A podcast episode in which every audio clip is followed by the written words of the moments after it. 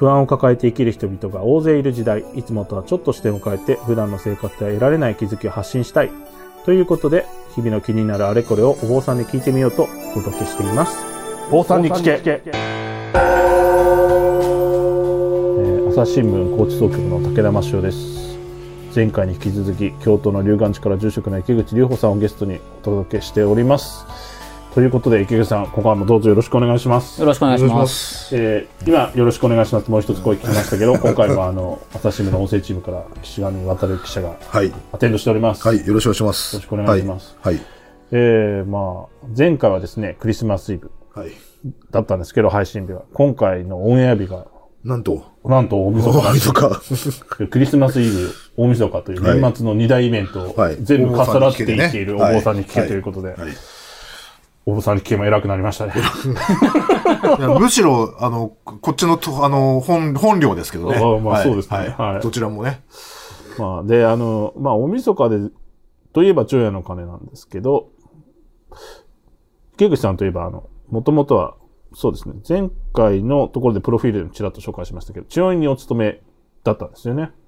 で、その治療院の方でですね、大きな鐘がありまして、これが年末になるとゴーンと、そうです、そうです。除夜の鐘やってまして。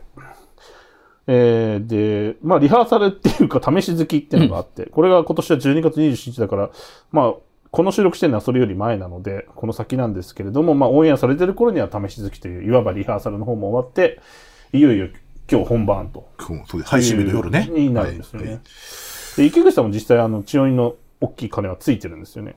そうですね。まあ、去年、一昨年までは治療院に、あの、勤めてましたので、何回かついてますね。で、最後の方は、あの、ライブ配信をするようになったので、そっち側のチームに、あ、ライブ配信チームに入ってたんですよ。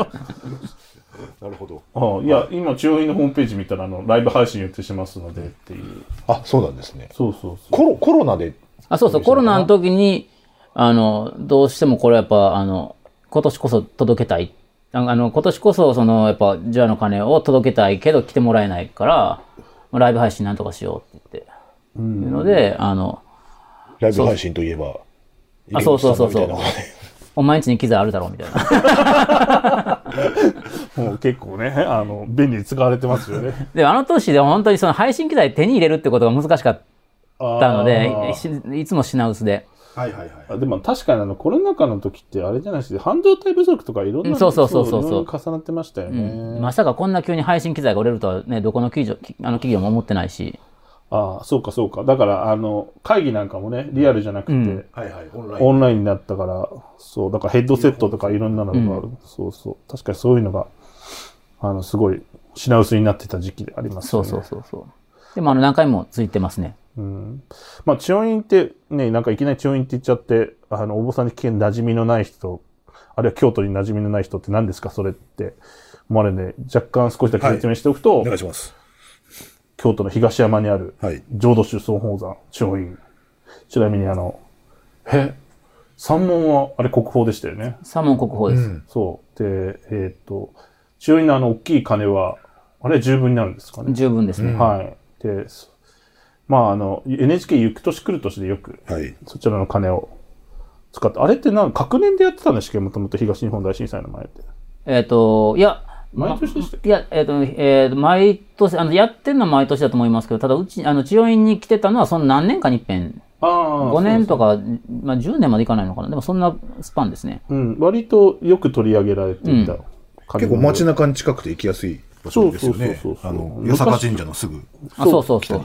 あの、あそこから丸山公園抜けていくと、あそうですね八坂神社に行って、で、そこからさらに抜けていくと、高大寺とか、建仁寺とか、そっち方面に抜けていくんですけど。で、まあ私もだから、それこそもう10年ぐらい前になりますけど、試し好きの取材しましたけど、あれ、相当人数、あの、カレーつくのに、お坊さん、動員されてますよね。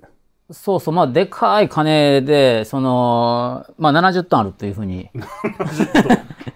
直径2.8メートル、え直径2.8メートル、重さ70トン。うん。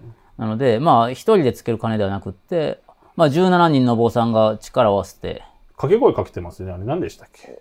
えー、一つ、あそれっていうので。そうそう。はい。でやってて。ああれが、あのあれって何ですかね？あ前からある金っていうことでいいんですか？なんかその戦時中って、あの金属物の教室とかでいろんなもの出ましたけど、あの金はそれには引っかからなかったんですか？でかすぎたのか。だって70トンぶら下がってるって結構ですよね。いや、結構だと思います。70トン持ってけってどうやって言われてもぶら下がってる困るよね。そうそう。うん。ただでさえ人手不足だろうし。そう、そう70トン持ってくのは無理ってことになったのかな。いや、でもね、そう、だから、あれなんですよ、あの、私今、高知総局じゃないですか。で桂浜に龍馬像あるじゃないですか。はいはい。あれもだからその戦時中に供出されるようにそうになったのを、まあほら、海軍は割と土佐藩のああ。はい力が一個かかってたから、あれは持ってくなっていうことでなるほ、ど戦時中に教室をそういう。決まるんですか？そうそう、決まったって。割ともしかしたら上院の、あの、紋章も、もしかしたらなんかコネクションがあって、あそこはやめとけっていう話になったのかもしれないなとか、勝手なことを思うんですけど、そういうことではないのかな。でもまあ、いずれにせよ前々からあれはあるわけですもんね。そうですね。一応まあもう、あの、350年ぐらい経つみたいですね。そう。徳川ですかね、江戸時代ってことですよね。江戸時代ですね。そう、だから、あの、東山のだから中央院っていい場所にあって、はいはい。だから一応京都御所とかをちゃんと見渡せる場所にあるから、はいはい。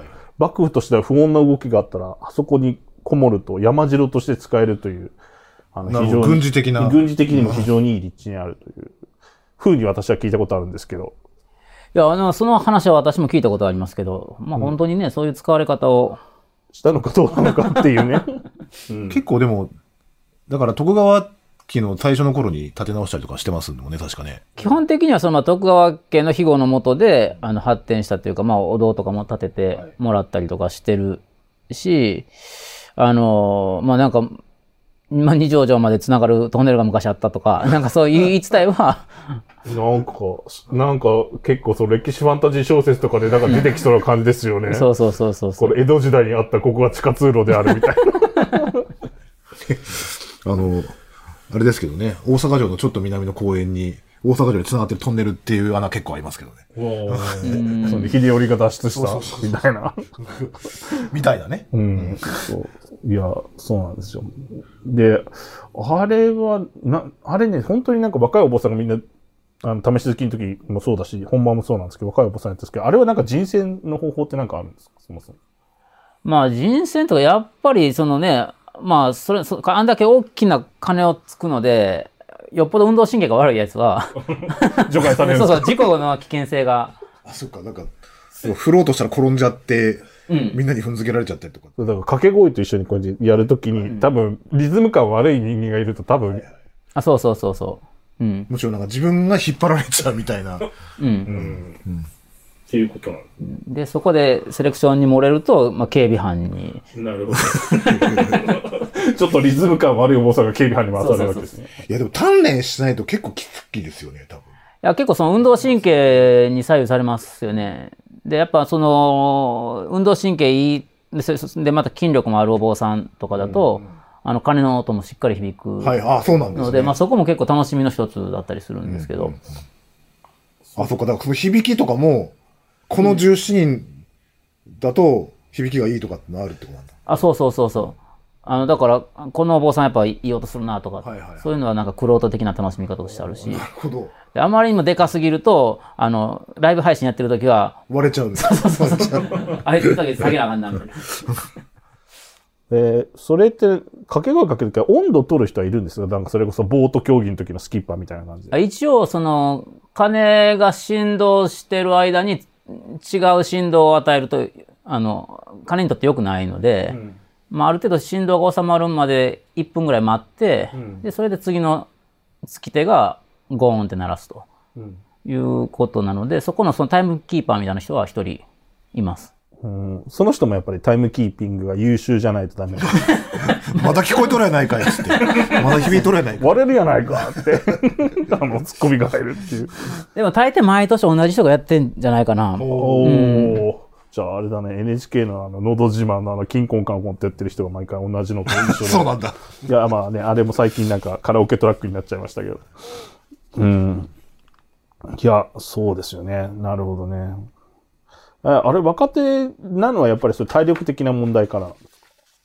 まあ、体力的にもなんか、あの、年取ると厳しくなるとは言われてますけど、ただまあ、それと、まあ、あの、だんだんその、わ若手は、まあ別に若手がみんな年末年始暇なわけじゃないんだけど、えっと、大体まあわ若い頃っていうのは、その、ほ本山に来てる人は、まあ実家のお寺は、ああ、はあ、はあご住職でお父さんがお父さんがそうそう頑張ってやってくれてるから、まあ、あの、お寺のことは、あじ自分とこのお寺のことはやらなくてよくって、まあ、千代院で修行、総本山千代院で修行してこいよっていうので出されていそうそうそうそう。る若手のお坊さんなわけですね。で、あ年重ねてくると、そのまあ、千代院に奉職しなきゃいけないのは、まあ本当はそうなのかもしれないけど、まあ、除夜の鐘まで含めてしなきゃいけないのはそうかもしれないけど、まあやっぱ自分とこのお寺にも金があったりとか、まあ金がなくてもここのお寺でもやっぱりその、年末年始、あの、お墓参りが結構あったりするので、まあそっちの対応に追われてたりとかお正月に実家に帰ってきた時に地元のお寺さんのところにお参りに行くかみたいな、そういうパターンってことですね。そうそうそうそう。ああ、じゃあ、年とともに、そういう檀家さんであるとか、地元のお寺でやらなくちゃいけないことが増えてきて、そうすると、まだそういういろんなものがまだオンされていない若手のお坊さんに、お前ら暇だよなっていう。っていうこういう感じになってると、そうそういうことなんですね。そうか。そう、だからあれですよね、あの、僕も、だから、除夜の鐘行って帰ってくると、やっぱ1時、2時、もうこの距離でもう、あの、まあ、2、30分で帰ってこれますけど、1時、2時にはどうしてもなるので、そこから次、まあ朝6時ぐらいに起きて、あの、迎え入れる準備をしてっていうことになるので、だからやっぱ、あの、ももっと遠方のお坊さんとかだったら、もう早く帰りたいっていうのは正直なところあると思いますね。あれですよね、除夜の鐘って、千代院の場合ですと、見学ができるんですよね、参拝して。あ、そうです、そうです。それは全部予約制なんですか？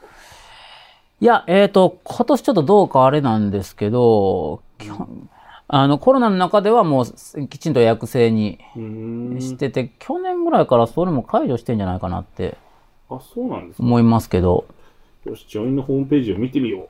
開門時間は20時30分から23時頃で、鐘つきが22時40分から24時35分頃になってますね。でも事前申し込み必要ですって書いてますね。ああ、そうですね。これ人気なんですか、やっぱり？いやー、あの、うん。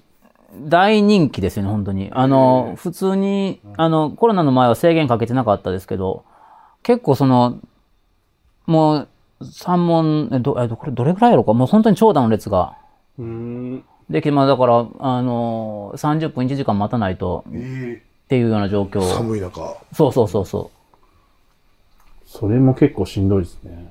う。うん。でもなんかそうそう、だからコロナの初年はもうライブ配信のみにして、2020年は。で、2021年はまあ、少数ながら受け入れるっていう、予約制。うん、にしたんですけど、申し込み開始、えーした瞬間に予約殺到して、それでサーバーがダウンするっていう。え、これって千代院のサーバーなんですか？いや、えっ、と、まあ、よあの、が外部の。あ、れ外部で。うんあ、耐えきれなかったけどね、耐えきれなかに。いや、もうあれですね。あの、金曜ロードショーの天空の城ラピュタのバルス状態で。そうそうそう。いや、あれでもツイッターは落ちなかったっていうのが割と、はい、ネタになってますけど。あの、その状態だったわけですね。どういう人がいらっしゃるんですかね毎年来てらっ、恒例で来てらっしゃる、まあ、ファンというか。そのまあでも基本的にはそんなに遠方方から来る行事でもない。なんか地元で完結ししてる分も結構あんるんじゃないですか？近所から。ああ。あ、ご近所のね。うん。うん、なんかまあね、深夜やし、しかも、ねね、年末の深夜やし、わざわざ遠方から来ましたって人がどれぐらいいんのやろうかって、あんま統計取ったことがないから。まあまあ、ご実家に帰ってきてて、で、まあ、その、初詣のついでに、ついでじゃないけども、まあ、その前にというか。まあでも、あそこ東山だから確かにその初詣行こうと思えば平安神宮も行けるし、伊坂神社も行けるし、その、お寺さんもね、結構いろいろ大きいところあるじゃないですか。あれ、あの、あれなんですよね。大晦日の夜ってあそこの、大晦日の夜、1日もかもしれないけど、あの、市場通りのあそこ、歩行者天国になるんですよね。確そうでしたっけ、うん。あと、あの、車止まりますよね。あ確かに人であの、八坂時代入り人でいっぱいになってて。うん。あ、そう、だから、八坂神社の方は八坂神社で、えーっと、お寺参りがそうそうそうそう。あるので、あっちはあっちでものすごい人が出てるはずなんです。まあ、お寺参りってちょっとご存知ない方いらっしゃるので説明すると、火縄に火をつけて、その火を消さないようにぐるぐる回しながら歩いて家まで帰って、まあ、それがなんか厄除けだかは知らないけど。家まで帰るんだ。そうそう。昔はだからあの火のまま普通にバスに乗れたとされて いる。都市伝説ですいやいやいやいや、本当にそうらしいのあのバスに、こう火つけたバスに乗れたとされてるんですよ。けどそう聞いたんだけどな。前取材した時に。違うのかないや、という話もあって。だから、オケラ参りがあって、で、除夜の鐘もあって。前だから、私が取材した時、一回京都でものすごい大雪になった時があって、ああ、あったかもしれない。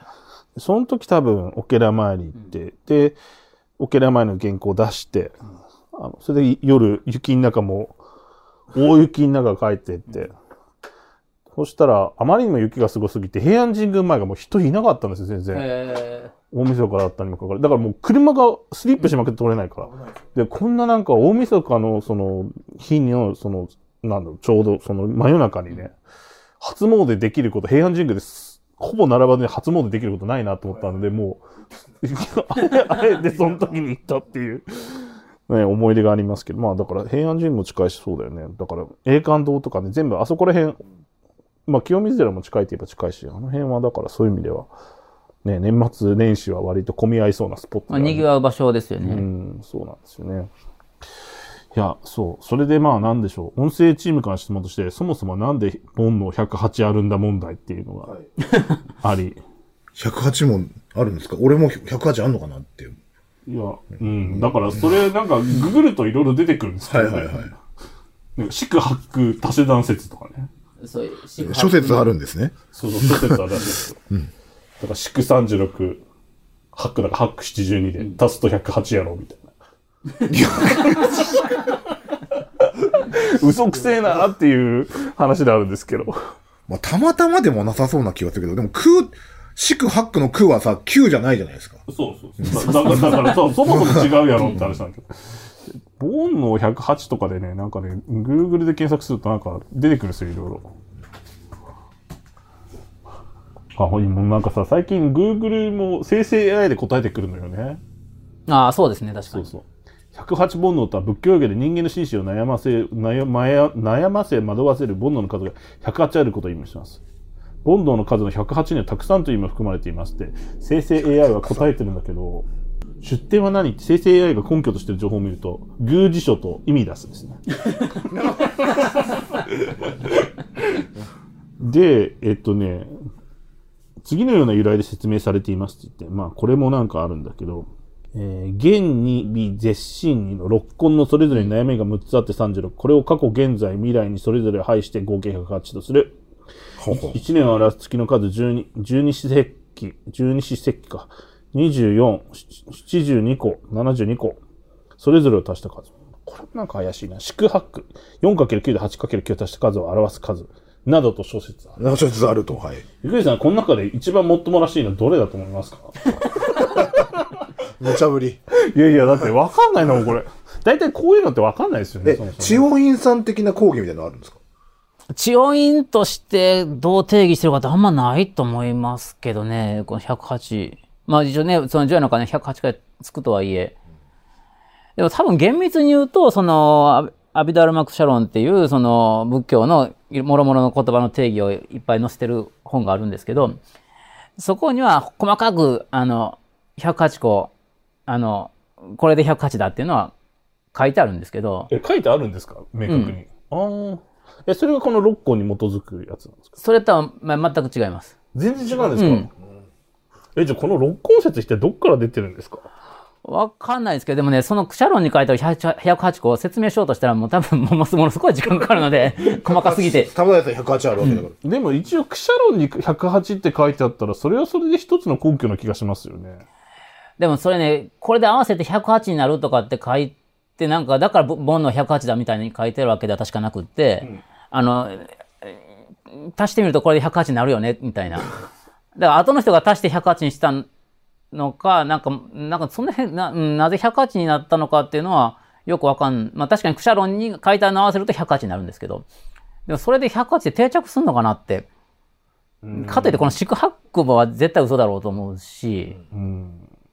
僕はだからでも、あの、説明するときには、その、おーまあ、ろあの、その、クシャロンの細かい話しても、あの、全然伝わらないので、えっ、と、あの、六個、あの人間の感覚器官が、はい。まあ、まあ、現に目目と耳と鼻と口と、まあ、身体と心とで6つ。現に美、絶心にですね。で、それを、まあ、その、そこから入ってくる情報を人間っていうのは、あの、まあ、いいもの、悪いもの、どうでもいいものみたいな感じで分類する。で、それぞれに対して、まあ、あの、清らかなものであったりとか、ふあの、きあの汚いものであったりとかねそういうものの感情と結びついていったりとかするので、まあ、その諸々の掛け算をしていくんで、その後、過去も現在も未来もそういうものに振り回されているっていうので、掛け算すると、まあ、6×3×2×3 で108という説を、がまあ一番説明しやすいかなっていう。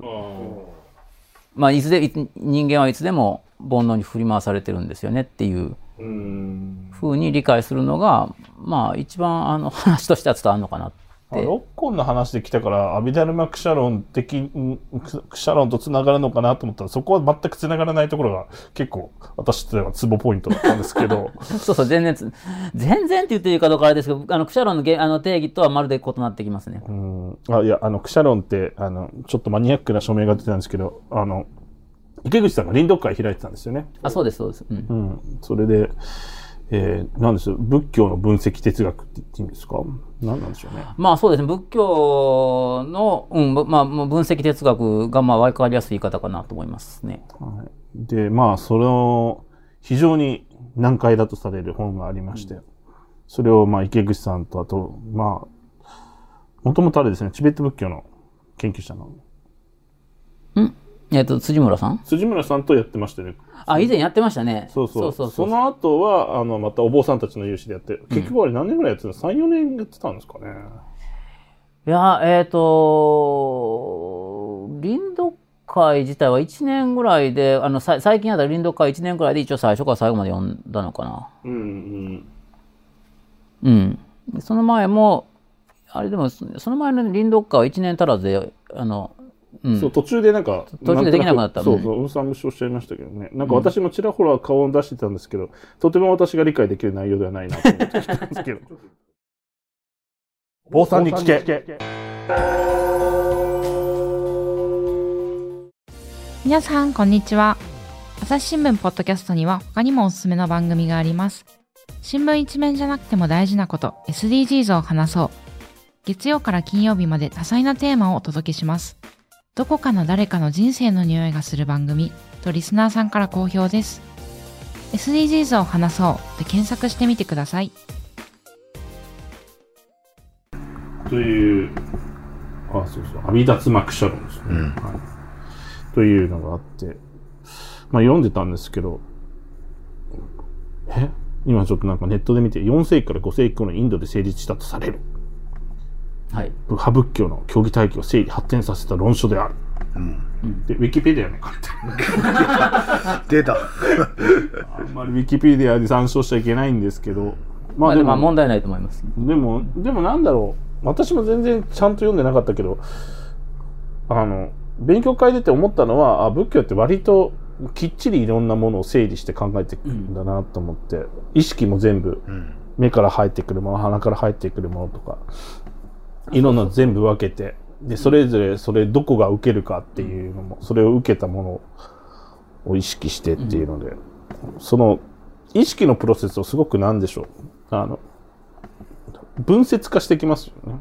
結構だからそうそう科学的な、合理まあ、合理的な捉え方をなんとかしようっていう試みはしてますよね。うんなんか意識と無意識を初めに発見したのがインド人じゃないかみたいななんか議論もあったような気もしますし、なんかだからそこは割と面白かったなと思うんですけど、そう考えると、割とこの、なんでしょう、さっき言った六根説っていうのは、なんとなくそれっぽく聞こえる説明ではあるよなっていう感じはしますよ。どこまでそうなんか。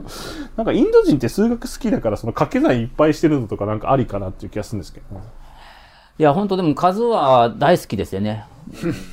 あの、た、うん、た、あの、数たくさん数えることはいいことだ、みたいな。なんかそんな空気はあって。経典で出す世界観もなんか、すごい無茶苦茶な掛け算とかいっぱいしてるじゃないですか。そうそう、だからあの、弥勒菩薩が次生まれてくるのは56億7000万年後みたいな。はいはい。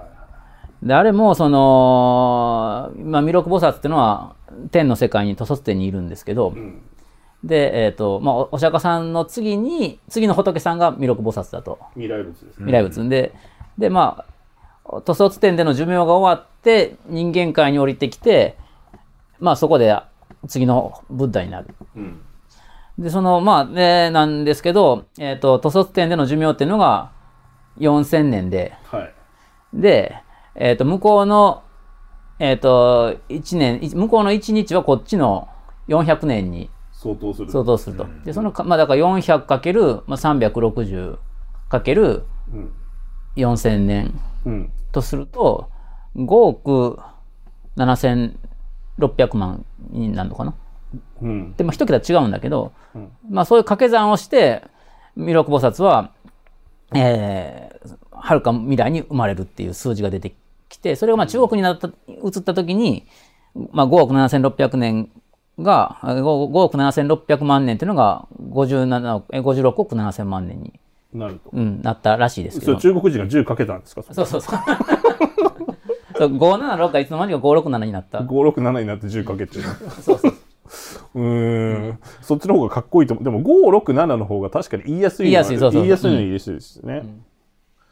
そういうことなのか。うん。でもなんか大きいことはいいことだみたいな、そういうなんか子供っぽい感情をいつまでも持ってるような感じはありますよね。うん。そう。だから、あの、世界観がね、あの、膨大、莫大な数字に基づくものだったり、趣味線とかの解説とかも、うそう。なんかありえない数字がいっぱい出てくるから、そんなになんか、あの、桁数の多い、あの、掛け算とか割り算とかしたかったのかなっていう、うん感じあるので、なんか、その、さっきの6個に基づく、あの、掛け算3回か4回するっていうのは、なんか、インドっぽいバイブはあるのはあるので、いやだけど六根から始まって108まで増えるのは十分多い感じしますけどね。そうそうそう。これがまたね、108万とかまで行ってもお行くとちょっと。打ち切れないけど。そうそうそうそう。金打ち切れないけど。そう。なんかね、だからまあでも108でとどまってるから一応それだけ数の金をつけるんじゃないかって。これがなんか200超えてくるとちょっときついですよね、多分ね。150ぐらいならまでいくかもしれないけど。結構きついと思いますよ、それは本当に。もう、そのインド人感覚で言ったら108で収まらずに、もしかしたら48時間つき続けなくちゃいけなくなるようなこともあったのかもしれないけど、108で収まったのは割と現実的な数字だったのかなって。え皆さん、あの、リスナーの皆さん聞いてますけど、今我々はとってもどうでもいい話をしてますから、信じないでください。108の数が多いで言うと、だからさっき17人で作って言ったじゃないですか。はい地方医の話戻って。あの、で、17人で一発つくわけですよね。17人で一発。一発、一発つくのに17人必要だってことですよね。だから、その夜通し108を、夜通しじゃないか、その、12時までに108打つのに、打つために抑えられてる人数はどれぐらいいるんですか？いや、だから、入れ替わり立ち替わりなわけですよね。そうそうそう。だから3、40人の、あの、坊さんは多分現場に配置されてると思思で、います。ローテ組んでるわけですよ。うん。一人一人50発ぐらい打たなきゃならないってことですよね。そういう計算で言うと。あ、そうそうそう。あの、うん、そう、そうなります。あで、あの、メイン、中、中央の人がメインでついて、あの、で、まあ、あえっとね、8、8 8人、えー、左右8人、8人、16人で、ひ思いっきり引っ張るんですよ。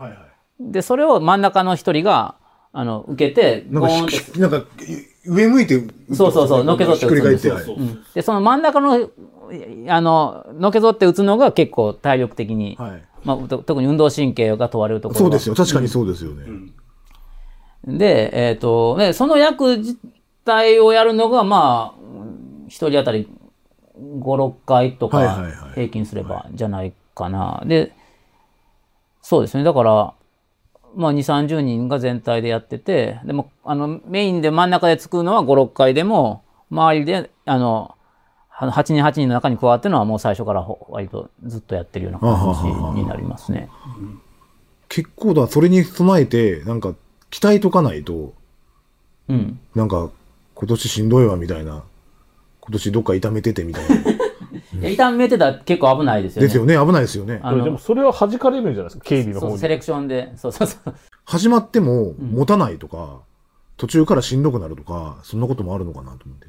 まあ、うんあんまそこまでのことって現場で見たことはないけど、でもまあ、しんどかったらまあ、他のお坊さんと交代してもうちょっとしんどいかでも試しで聞くとなんか結構みんな楽しそうですよね、なんとなくね。楽しそうです。まあ、まあ、まあ、祭りみたいなとこありますよね。そうそう。なんかちょっと、ら。ああ、なるほどね。うん、若いお坊さんたちが、やるぜみたいな、なんかちょっと、ちょっと大会系な感じのなるほど、ね。なんか祭りで出し引くみたいな。そう、なんか、みこし担ぐみたいなとこそう、だから。ちょっと若いお坊さんの、ちょっと蒸気した感じの顔があって、でも、ついてると結構楽しいですよね。あの、だんだんテンション上がってくる感じがあります。はいはいはい。だから警備やってる方がずっとじわーっと寒いところで、また京都の冬寒いからね。しかもついてるとあったかいんですよね、やっぱり。東山の方もまだ寒いからね。ちょっまと標だしない高あるから。とまた一味、一段、一段寒くなるでしょ、あっち。そうそうそうそう。ちょっと標高もあるし。風も吹くし。警備したくないな、そこで。まあ、皆さんの参拝は、お坊さんと、寒い中立ってるお坊さんによって、はい。やっぱりでもあれですか？生で聞きに行った方がいいですか？いや、まあ、迫力やっぱ全然違いますよね。なんかご利益的にも。ご利益的には、ご利益的には分かんないですけど、でもまあ、それは、なんかありがたい感じは絶対するでしょうね、生の方が。ただでも、その、配信で見れるようになったっていうのはすごく大きくって、なかなかやっぱその、京都界隈の人じゃないと今まで見れなかったのが、下手すると海外でも、見てる人いる。あ、そうか、一応アクセスはチェックしてるわけですね。そうそうそう。だから同時接続。接続で1万人とか、ええー、あ、そん。なに見てるん。ですかそう12時切り替わるぐらいのところが、あ、一番ピンクで。もしかしたら家で、あれしてるのかもしれないね。あの、テレビとかに映して、はいはい。雪年来る年の私みたい代わりに。に代わりにやってて、それでみんなでゴーンって言って12時やったら、紅白終わったぐらいの時間帯あからっていう。かやってるのか確。かに確かに。そうするとなんかお気に入りのお寺の鐘で YouTube 中継で、あの、新年迎えるとかいうのもそのうち出てくるかもしれない。ああ、そうそう。だだから、だから、その、特にその2020年とかいろんなところが中継するようになったから、その、いろんなところの中継を見ながら解説するお坊さんもいましたね。それは面白いな。将棋みたい。あ あ、そうね。大盤解説じゃなくてね。うん、そうそうそう。解説、一個一個解説するんですか？こう。いや、僕、それ、それ見てるどうです余裕なかったかみら、現場であれでしたけど、今のちょっと失敗しましたねみたいな解説するのかな。いや、まあ失敗したとはなかなかね。言わない。言わないんじゃあ、ない今の良かったですねみたいな。そうそう。え、何解説するんだ？こちらのお寺はとか由緒とか言うんですかねやっぱりね。持たなくないですか？それで。2時間。うー ん。いや、ちょっとそのなんか解説したお坊さんに聞いてみたいですけどね。除夜の鐘のまとめサイトとかね、なんかありましたね。はい、バトル配信サイト、ま配信まとめね。ありましたね。特に2020年は。そうか。じゃあ、まあ、なんかそれはそれでニーズありそうですよね、そう考えると。うん今、だから、治療院のサイトにエンベッドされてる YouTube ライブは、これ池口さんが配信したやつ？?2022 年ってやつ。2022年はもういないですあ、。もういないんですか、2020年と2021年は一緒にやりましたね。じゃあ、せ先方も、それまでに機材揃えたわけですね、したら。あ、そうそうそうそう。まあ1年目こそね、あの、機材も持ち込みましたけど、2年目以降は割ともう、あの、ちゃんと、あの、まあ、だだいたい購入できるようにもななりましたから。いや、これ、本当試し好きの時ってすごいんですよね。カメラ小僧化したおじさんたちが一眼レフでもう囲んで、もうこれ実際本当に見てるとやっぱり囲んでるんですけど。こっちが邪魔くさがられたぐらいにして。そうそうそうそう。前なんか話したような気しますけど、あの、新聞記者と揉めるんですよね。そうそうそうそう。邪魔だとか言って、こっちは仕事やっちゅうねん。いや、あんたたちは取れなくても怒られないけど、俺たちは取れないと怒られんのっていう。あの、そこは分かってくださいっていう。で、こっちも治療院からプレスリリースが出て、ね、記者の皆様に来てくださいって案内した上で来てもらってんだけど、記者さんたちは怒られる。いやでも一応ね、我々はそのバリアの中で入ってやってるから、彼にしてみたら、柵の向こう側から一生懸命撮ってるところを、あの、カメラマンがうろうろ、鐘楼の下のところしてるのが多分許せないんだと思いますけどね。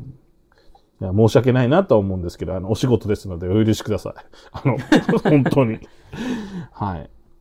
ねそう。あと、あれこれもなんか前話した気がするけど、あれでしたよね。アインシュタインがここの、治療院の、そうそう、じゃ金でね金を、うん、そうそう。見に来たという。見に来て、あの、なんだろう。服装して音が消えると、はいその鐘の真下だと音が聞こえなくなるっていうのの実験をしたと、されているんですよね。もうアインシュタイン来たんだと思って。あ、らしいですね。アインシュアインシュタインが来た時の写真とか残ってるはずです見ました僕確か見たことあると思います。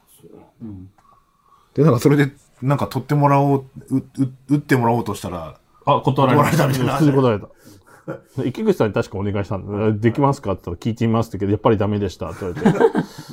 まあでも確かね、彼がいきなりなると何事かっていう、そういう、あれか、響き機構か。響き子ですよ。それで僕、泣き流に変えたんですよ、響き子。はいはい。で、あの、小国寺の泣き流にこう行きましたけど。はい。いや、なんか、うだうだと話してるうちに、なんとなく、いい感じになってきたんですけど、なんか、こんな閉まらない話でいいんでしょうか？なんか、正月、大晦日ね正月、正月特番っぽいダラダラさ加減になってます。まあまあ。いやまあだからそのどういう気持ちでね、はい我々はジョアの鐘を聞いてたらいいのかなっていうところを最後じゃあ池口さんに一言まとめてもらう感じしましょうか。ぜひあの、あの、ジョヤの金のプロとして、ねはい。プロとして。はい。まあでもね、やっぱその、年末、いろんな気持ち抱えながら多分、まあ一年過ごしてきて、まあ、どっかでやっぱリセットきちんとして、次の年を迎えるっていう気持ちを持ってもらえると、ありがたいのかなというふうには思うの、はい、思いますし。んで、やっぱりその、あの、はえっ、と、金つくだけじゃなくって、その前後に、前後か前前かな？前に般若心経を上げてから、除夜の鐘ついてるんですね、治療院では。で、その般若心経も、やはりまあ世の中の平穏のためというようなあ気持ちで皆さん唱えてますので、まあ、その思いを皆さんも受け取っていただいて、まあ、今年もね、あの、いいことばっかりじゃなかったとか、まあ、戦争もいろいろあったりもしましたし、まあ、来年はそういうものが落ち着いて穏やかになり、まあ、そしてまあ、自分たち自身の心の中まですっきりした上で新年を迎えてもらえるといいのかなと思うので、まあ、なんかこの後、いろんなサイトで配信されたりとかきっとすると思うので、まあそういうものを見ながらでも気持ちを落ち着けていただけるといいのかなと思います。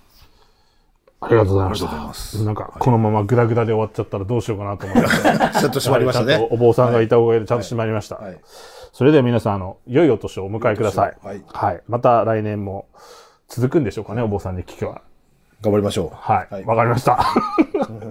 はい。ということで、あの、来年またお坊さんに聞きは続く感じですので、どうぞよろしくお願いします。池口さん、ありがとうございました。ありがとうございましたありがとうございました。坊さんに聞け。はい。えー、朝日新聞ポッドキャストお坊さんに聞けですが、あの、年末年始は池口さんをお招きしてお話を聞くということで伺っております。えーせっかくなので池口さんが、まあ、年末年始のその先ですね、何かご予定があるようでしたら、ちょっとこちらの方でご紹介していただきたいなと思っていますが。そうですね、まあ去年、あのー、2月9日にですね、えー肉の日ということで、はい。えー知り合いの筋肉フォトグラファそれなんだ。筋肉フォトグラファー。ー、筋肉を、筋肉美専門に肉の日だからなんだ。撮影してるカメラマンがいてですね、はい。小田康葉さんって言うんですけどでその方の展示を、えー今年も2月9日特に今年はその日が金曜日にあたるということで筋肉の日。はあ2月9日金曜日筋肉の日に、はい、何をやるんでしょうか？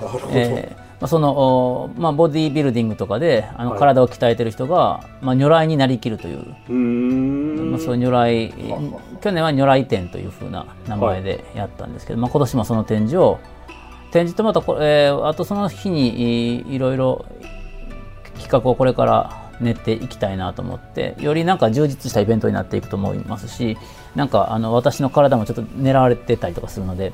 狙われてる？どどういうことですか？なんか僕の僕の筋肉も取りたいと。